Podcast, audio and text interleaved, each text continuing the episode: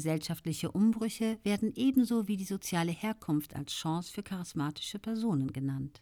Als Merkmale tauchen immer wieder Redefähigkeit, Motivations- und Begeisterungsfähigkeit, Visionäres, aber auch analytisches Denken, soziale Kompetenz, Optimismus und herausstechende Körpereigenschaften auf.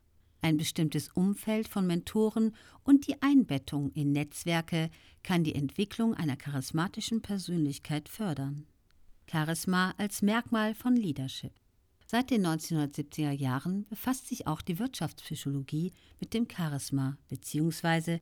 dem Modell der charismatischen Führung. Diese Ansätze haben eines gemeinsam. Sie beziehen sich auf das Vorhandensein einer Vision als Element von Charisma. Einer der renommiertesten Charisma-Forscher, J.A. Conger, hat in seinem Buch The Charismatic Leader die wesentlichen Anforderungen an Führungspersönlichkeiten so benannt, eine Vision vermitteln, die inspiriert, den Eindruck von Glaubwürdigkeit sowie Sachverstand aufbauen, andere ermuntern, den Traum zu verwirklichen, außerordentliches Engagement bei Gefolgsleuten hervorrufen. Um diesen Zweck zu erreichen, braucht es, so Konga, keinen langatmigen Strategiepapiere, sondern knackige Parolen. People need something simple. Der Nimbus. Ein Mensch, der von seiner Mission beseelt ist, in Kombination mit der ständigen Wiederholung einer Idee, vorgetragen mit Macht und Überzeugung, erhält eine unwiderstehliche Kraft, die wir als Nimbus bezeichnen. Menschen mit persönlichem Nimbus haben eine sehr starke Ausstrahlung, gegen die sich kaum jemand wehren kann.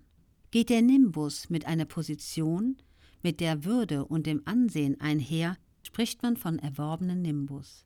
Faszinierender ist allerdings der persönliche Nimbus.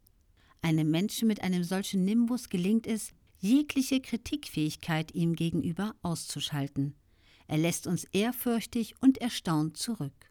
Dies ist jedoch nur möglich bei einem Menschen, der ein großes Ziel verfolgt und selbst felsenfest davon überzeugt ist.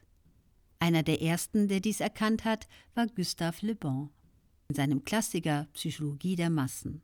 Er war sicher, dass die Bedeutung charismatischer Staatsmänner immer wichtiger wird und dass diese lernen müssen, die Menschen zu führen.